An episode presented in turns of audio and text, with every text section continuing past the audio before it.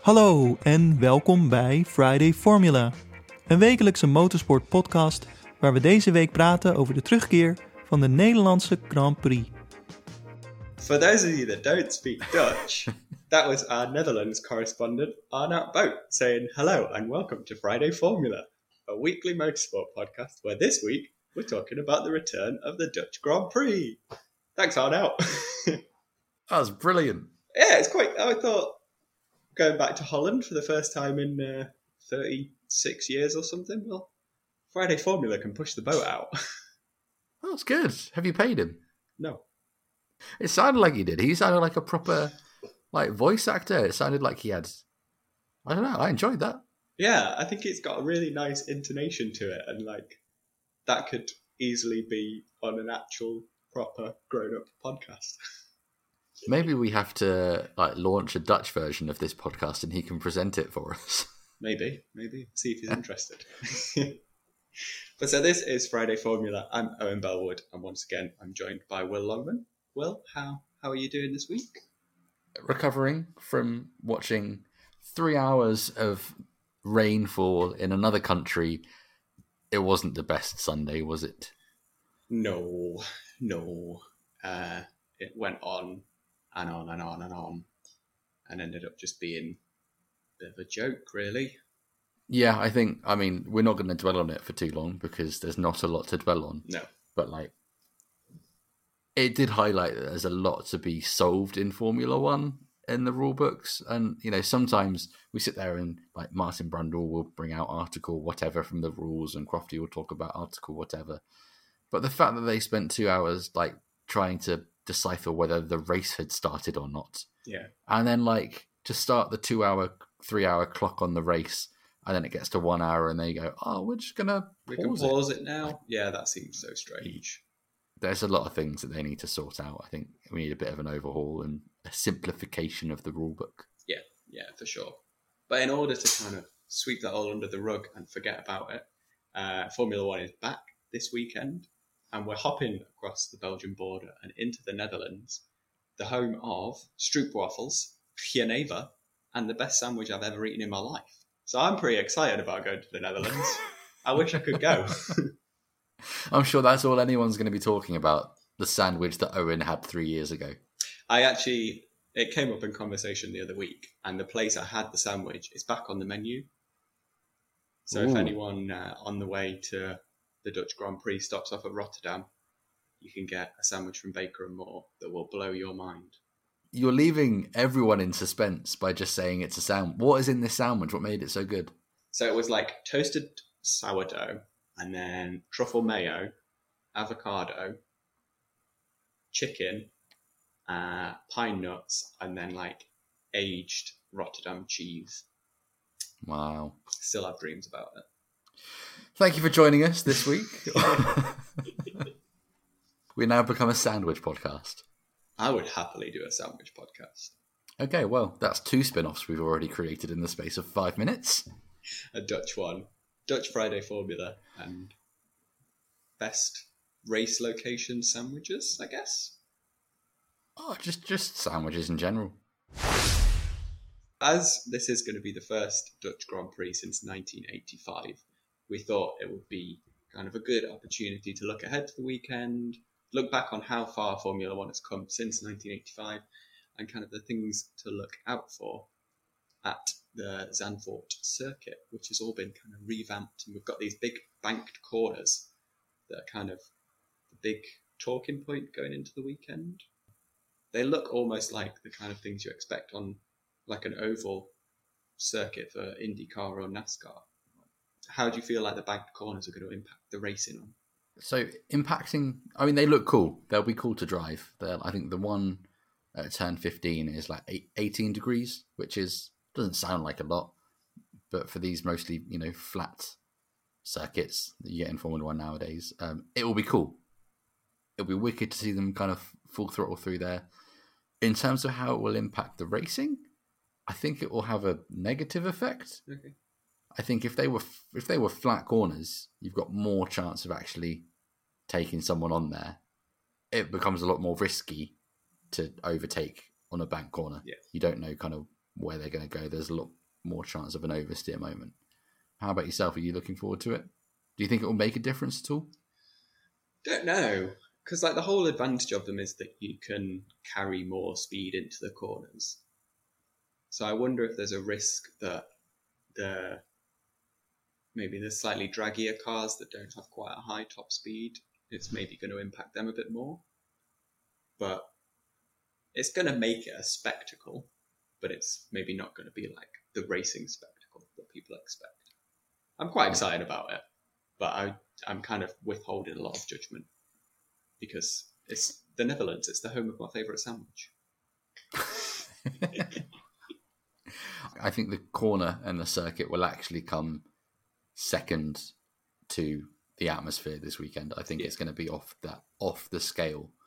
Yeah. And should Max win, I think there's going to be a lot of Dutch people that aren't seen again after this race. Yeah, especially off the back of like uh, I mean, obviously this year Belgium was a bit of a, a washout, but that's always been kind of seen as almost his home race.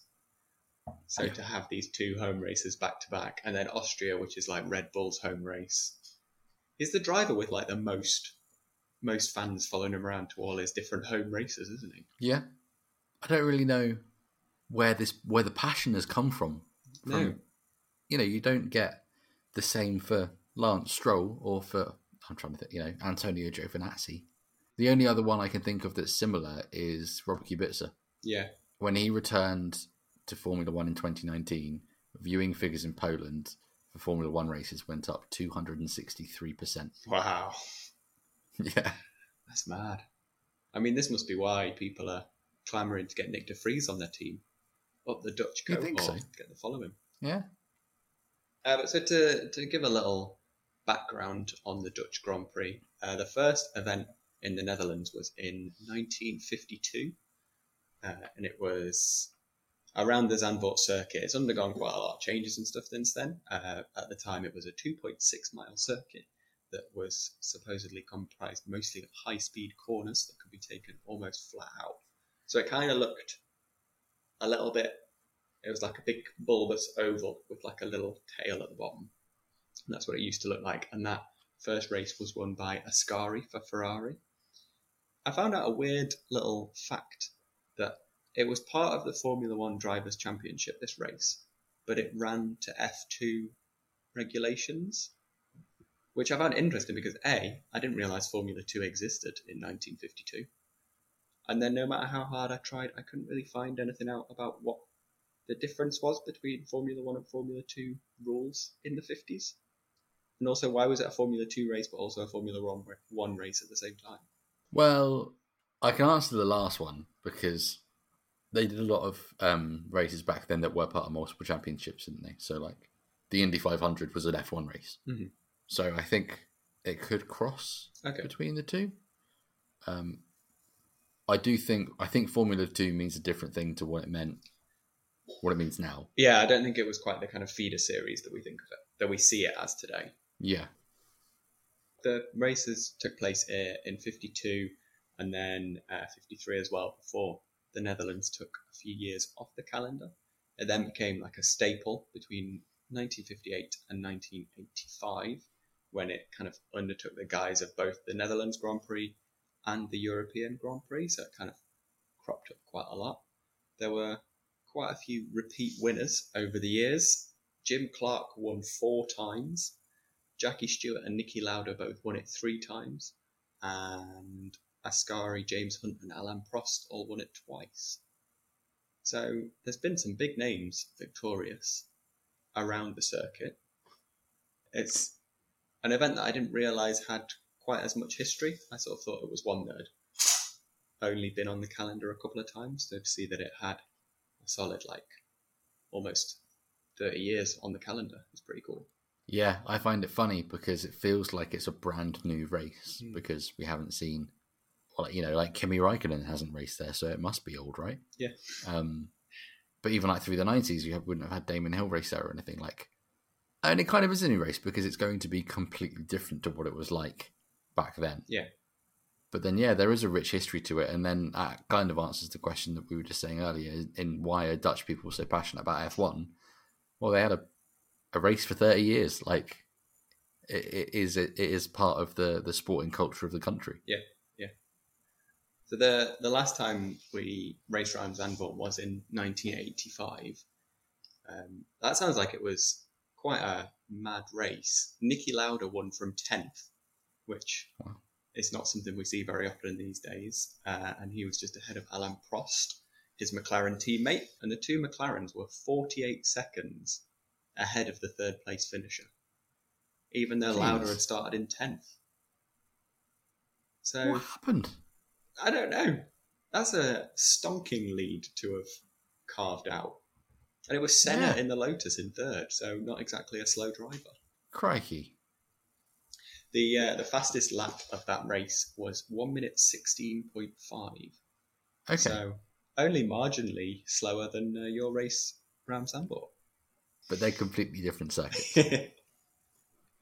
Um, and that was, I believe, Niki Lauda's final F1 win. Oh, was it? 25th and final win before he retired. Wow. So there's even more history. Yeah. Well, it's got everything. I've uh, I've dug out a few stats of uh, comparing Formula One in 1985 to Formula One in 2021. So Okay. To start with, let's go with how many drivers do you think were alive in 1985? Well, when we ran the Dutch Grand Prix in 1985 How many drivers from this from the current grid. grid? Okay, oh, because I was like, well, if they were driving, all of them. Yeah, loads of them. How many drivers on the current Formula One grid were alive the last time the Dutch Grand Prix ran? Okay, so 1985, there'll be 36. So you've got Kimi, Fernando, Lewis. I don't think Seb. I don't think Seb's old enough. Seb is younger than, younger than Lewis, and I think Lewis is about 36. You going with three? Yeah, I'm going Lewis, Kimi, and Fernando. That is correct. Uh, Lewis was born on the 7th of January 1985 and is 36. Uh, Fernando, 29th of July 1981 and is 39. Kimi Raikkonen, 17th of October 1979 and he's 41. Yeah, Kimi Raikkonen was alive before Formula One. so they're the only three that uh, were alive the last time we went there. Okay, next one. World champion in 1985. Do you know who that was? Prost. Correct. That's just because I've watched that Sebastian Vettel video of him reciting all the winners. Oh, yeah. It's insane. I've just watched that five times. Is that so you can also remember them? yeah, it's working, clearly. Nice. What about the fastest, the top speed of a Formula One car in 1985? So it was 259 kilometers an hour, and it was set at Silverstone. Do you want to see if you can guess what team it was? McLaren. It was Keke Rosberg for Williams. Oh, Apparently, that speed, that top speed, stood for nine years. really? Yeah. Well, I think the top speed now. Don't go. Sorry. Will, who do you? What team do you think has the top speed now? I This- think this was- officially. The speed I have recorded was set during the Spanish Grand Prix this year. Oh, So the top Oh. speed of a car this year. what is the top speed of a car this year? Yeah. Well, no, what team is the fastest this year according to this Uh, fact that I have? Alpine. It was Aston Martin. Ooh, Lance Stroll is currently the fastest man on the grid. I was not expecting that. No, I wasn't either. Especially because they're one of the ones that seems to have been hit the most by the change in rules this year. Yeah, But maybe they just got a good gust behind them or something. But who knows? I think the one of the ones that I know is like the highest average speed of a lap. Hmm. I think is Juan Pablo Montoya Monza in like 2004. Yeah, a two. Yeah, some 2004 five times did come up as being some of the quickest. Yeah. So I can kind of agree with that. Um, the other stats I've got for you were some fastest laps. Uh, these I, I'd be very impressed if you got these in question forms. I'll just tell you. I was thinking circuits that haven't changed much since '85. Originally, Mhm. I was like looking through like Silverstone and Spa and stuff, but they've both undergone a fair few changes. So I've got you the Monaco fastest lap in 1985 was Alboreto in a Ferrari. Okay, let me let me guess. Let me guess. Let me guess. Okay, One twenty-two. 122.64. Yes. What about Monaco in 2021? Who set the fastest lap this year? Um. Well, it's Verstappen, surely. It was Lewis Hamilton. Ah, One minute 12.91. So Okay. we've cut 10 seconds off a lap around Monaco in 36 years. been Progress. Uh, and then the other one I got was Imola, which uh, we've kind of talked on the podcast before about how the circuit has gone through a fair few changes over the years. But the 85 time was 1 minute 30, and that was also set by Alboreto in a Ferrari. Do you remember who set the fastest lap this year in the wet? That's going to be Lewis as well, isn't it? Because Correct. he carved through the field. Yeah. With a 116.7. So an even, So even, Fifteen seconds. yeah. Wow. So we have come on quite a long way since the 80s, really, haven't we? And I should hope so too. There's a lot else that they have at their disposal. Not that Lewis Hamilton would have had it during a wet Imola, but you know, like DRS, Yeah. even at Monaco, that's got to buy you half a second a lap. Yeah. Yeah. And like the stickier tyres mean you can take the tighter line, so much more downforce, engines more powerful. Yeah. So there has been a lot of lot of growth since the 80s. Yeah, that was my little uh, 85 versus 2021 game. I enjoyed it. I thought I'd look into it. It's good fun. Can I can I quiz you on something? Yeah, go for it. What do you think was number one in the charts the last time we raced at the Dutch Grand Prix? Number one in the Dutch charts or number one in the UK charts? I mean, I'll be super impressed if you can get the Dutch chart. 85. 25th of August, 1985. I don't know if it's any good yet or not, but we'll find out. Um, 85. Now, I feel like Let's Dance came out in 85, but it might have been 87. So I'm going to go with Modern Love by David Bowie. So, Let's Dance came out in 83, Ah! Never mind then. but Was Modern Love still number one then? for two years. Uh, it was I Got You Babe by UB40 and Chrissie Hynde. Oh. A banger. Yeah. So, I mean, we said we weren't going to do winner predictions. Didn't, or we said that we hadn't. But one of my predictions for this weekend is who's going to win. Yeah, that's fine. That's allowed.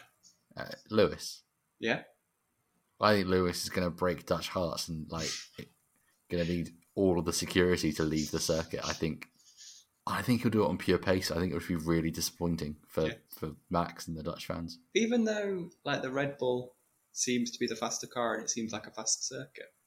But there are rumours that Red Bull and Ferrari think that the Mercedes has found pace over the summer break, Ah, okay. Fair enough. and I think that might come to fruition this weekend. Yeah. Well, one of, one of my predictions was that Max would get pole but wouldn't win. Ooh, I don't know why he won't win, but I just feel like there'll be like a Red Bull mishap or something. yeah. So I I had turn one chaos. It's quite a tight turn, isn't it? one. Yeah. Yeah, and I think I think that will be one of the only opportunities for someone to make a move. Yeah. Or make up a load of places because it's just going to be so difficult. But yeah, there, Red Bull could slip up. Is there going to be lots of fans sat around turn one? Like it looks like it'd be a good spot for grandstands, or are they a bit more spread out? Yeah, I think there's usually one kind of around. I think it's Tarzan Bocht is what it's called. Yeah, I did see one of them was called Tarzan. Yeah, um, and I think there's a grandstand there. Yeah. Oh, so the flares will all block everyone's view and everyone will crash into each other. Fingers crossed. I did see someone say that they predicted that there were going to be so many flares that a session was going to be interrupted. Oh, apparently they've been banned though. Oh, good, because they seem very risky. Yeah, and there was also a um, a court case in the Netherlands that passed yesterday that confirmed the Grand Prix could go ahead. An environmental group took the Grand Prix to court to say that they hadn't done enough or Hmm. Whatever. And I think because it's on the beach and there's a lot of fauna around, Oh, for so they're environmental reasons, there are certain things they're not allowed to do. Ah, well, that's good. Yeah, it's quite cool that it's a basically a race on the beach. Yeah, really cool. Stick some sand on the on the track. Of Oh yeah, that sounds like a good idea. Loose- Turn it into a rally. Formula One rally. on the on the kind of subject of the orange flares and things, one of my predictions is that Lando or Danny are going to make a joke that all the orange fans are there for them. Think that's going to happen. Oh, I feel like they've already made it. it's a safe prediction. That's why. My final one was that there are going to be three safety cars. Three. Ooh, uh, kind of on the subject, not subject, but kind of related point. In IndyCar on the banked corners, they have like a, a three wide, no more than three wide around the corners, I think, don't they? Do you think, are we going to see Formula One cars going a few wide on the banked corners? Or do you think that's what's going to bring out the safety car? Is that why you're thinking? Three safety cars? Yeah, I think no chance. I don't think you. I don't. I don't think you can fit three cars wide on that No. on that bank. I'll be very impressed if someone pulls off a move on that bank corner. Yeah, it would be cool. It, it- yeah, it'd be very cool. My final prediction was Ferrari on the podium. Ooh, Hmm. Yeah, I think that's the spiciest of them all. It probably would need three safety cars and a load of other madness for it to happen. But Trust in Charles. Yeah, uh, it was Carlos's birthday on Wednesday, so maybe he'll be spurred on. Although it was Bottas's Yeah, birthday that- last week, and Yeah, that really uh, worked for worked well for him. Bottas. But yeah, I'm hoping. I mean, I feel like I was this excited going into Spa, and Spa ended up being rubbish. Yeah. I'm hoping it's quite a good one. And like when we went to new tracks last year, that we've been to again this year, they turned up some quite exciting racing. So hopefully, hopefully it's good. Maybe. Fingers crossed. Let's see what happens. I hope it's not a case of not living up to the hype because there's been a lot of hype about it. Yeah. Especially because we've Um, been basically waiting an extra year because it was meant to be May 2020, wasn't it? Yeah, yeah. Well, even so, at least it's not very long until the next race, which is Monza, and that never disappoints. No. That's where we'll get a Ferrari on the podium as well. Oh, could you imagine? Could you imagine? I don't know why I've suddenly turned into such a Ferrari fanboy. I think it's the red headphones. I'll send you a hat. Excellent. But so the the other kind of announcement that's come out this week is that Kimi Raikkonen, 41 year old Kimi Raikkonen, is going to be departing Formula One at the end of the year. Were you kind of shocked by this news when it came out? No. yeah, I think we've both quite often said it's time for him to go. Yeah, well, we were on the call when we saw that uh, he'd announced he was retiring, and it was just a case of, oh, yeah, that makes sense. Yeah, yeah, we were Um, like, yep, yep, get it, sound. the The theory is that he's the cork in the bottle, though, because the reason Russell and Bottas haven't announced their moves is because they didn't want to announce Bottas going to Alfa until Kimi had gone, and then they can announce Russell going to Mercedes, and then they can announce whatever they're doing with that Williams seat. Yeah. So I don't know if it will happen. I mean, this this might come out, and we have the news already. Um, but do we want to do we want to predict then who's going to be in the Alfa and the Williams seats? Because there's been some crazy rumors flying Yeah. around. Yeah, just just before we do, do you think? So obviously they've announced Kimi on the Wednesday. Well, Kimi's announced he's leaving on the Wednesday. Do you think teams give him Thursday press conference to have his time to say goodbye and stuff, and we'll not get another announcement until like next Wednesday when the next press conference is? Or is that not something teams consider, like how much press time they can get from an announcement? Oh, I think they will absolutely consider that. Yeah. But then it just depends on what their strategy is. Like last year, Haas decided to announce that Grosjean and Magnussen were leaving on the same day. But then I also, you know, we don't know if the decision's been made about Giovinazzi's seat no, either. No, for sure. Yeah, because like if you were to completely refresh your driver lineup, you could have four announcements and four different page lead stories out of it. Yeah. Which And but there's there's you know, like we're saying, it's the cork in the bottle. There's also a lot of pressure from two other teams here for Alfa Romeo to announce it because there's nothing stopping Williams saying we've signed Alex Albon for 2022 and not announcing that George Russell is leaving yet. yeah, yeah. Yeah, that's the one that's kind of been doing the rounds this week, isn't it? Albon to Williams, which I find very unexpected and a bit out of the blue because he's a Red Bull driver and Williams has kind of a technical partnership with Mercedes. And Alex has been in a test and development role at Red Bull, so why would he then go to a Mercedes team with all that knowledge? Yeah. But he's a very quick driver. I'm sure Williams would be happy to have him. Do you see that one coming through? I, I have no idea. Like, it just seems so out of the blue, doesn't it?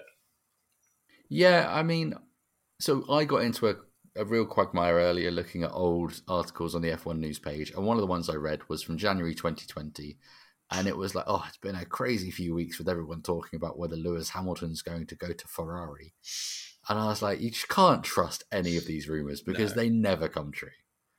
Uh, I still think it's more plausible that it's going to be one of the Mercedes drivers, be it be it De Vries or Vandoorne.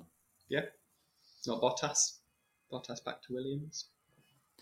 No, for some reason the Bottas set Alfa one seems to be the one that's stuck. Yeah. I guess maybe it's time to like step into like a new manufacturer Yeah, because like he's always driven with Mercedes power, and maybe he's just had enough of being a number two. He wants to. maybe it's time to see how good he really is. Yeah, maybe. What do you think is going to happen to the second Alfa seat? I really want it to be someone new. Uh, maybe like Callum that would be cool. But I've seen like an increase in number of publications and writers saying that it is still going to be Giovinazzi. That's a shame. Yeah, and like he has done all right this year, but he's had like three seasons of just being all right. And like I understand the team have made mistakes and stuff as well, but when it is such a small grid and you've got so many young drivers in F2 and out of F2 that need seats, kind of bring someone else in. Yes, it's fascinating that Sauber haven't got fed up with it Yeah. and just sought to find someone else. Because supposedly it doesn't need to be a Ferrari Academy driver anymore. They've like cut that tie, and it can be whoever they want. Well, don't they have their own academy, the Sauber Academy? I don't know. Uh, they do. So Sauber Academy drivers include Theo Pourchaire, Mhm. uh, and then three people I've never heard of.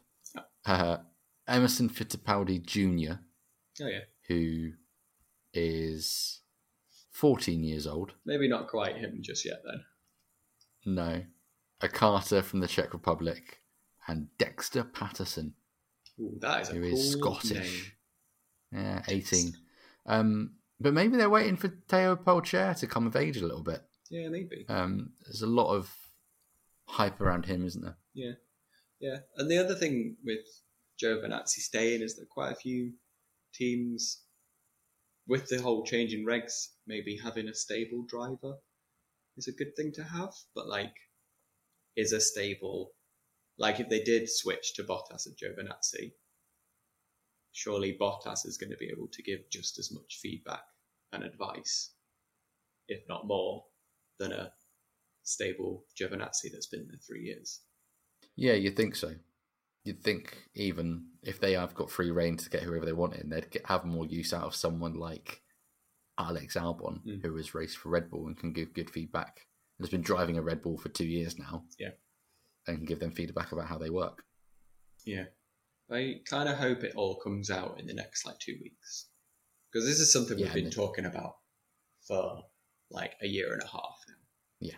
So hopefully this is finally going to be the end.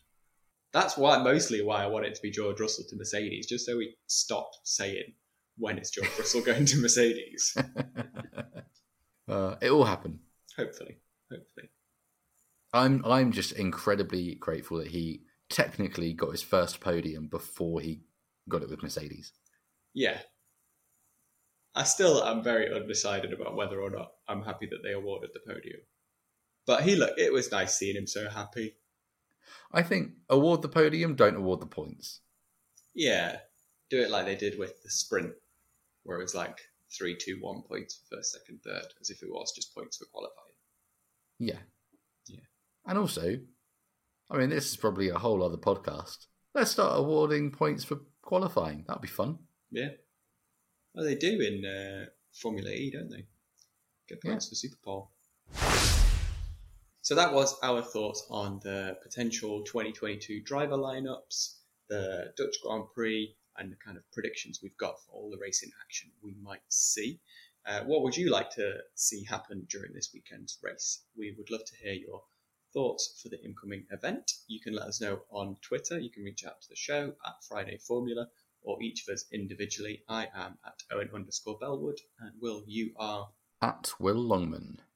If you would like to get a little insight into what it's like doing a lap of the Zandvoort circuit, Will has skillfully driven uh, driven his way round the uh, the course to kind of give us an insight insight into what we can expect from the weekend. So if you head to the YouTube link in the description, you can watch that there, as well as finding a host of other videos of past episodes, little shorts of our reviews of races and whatnot.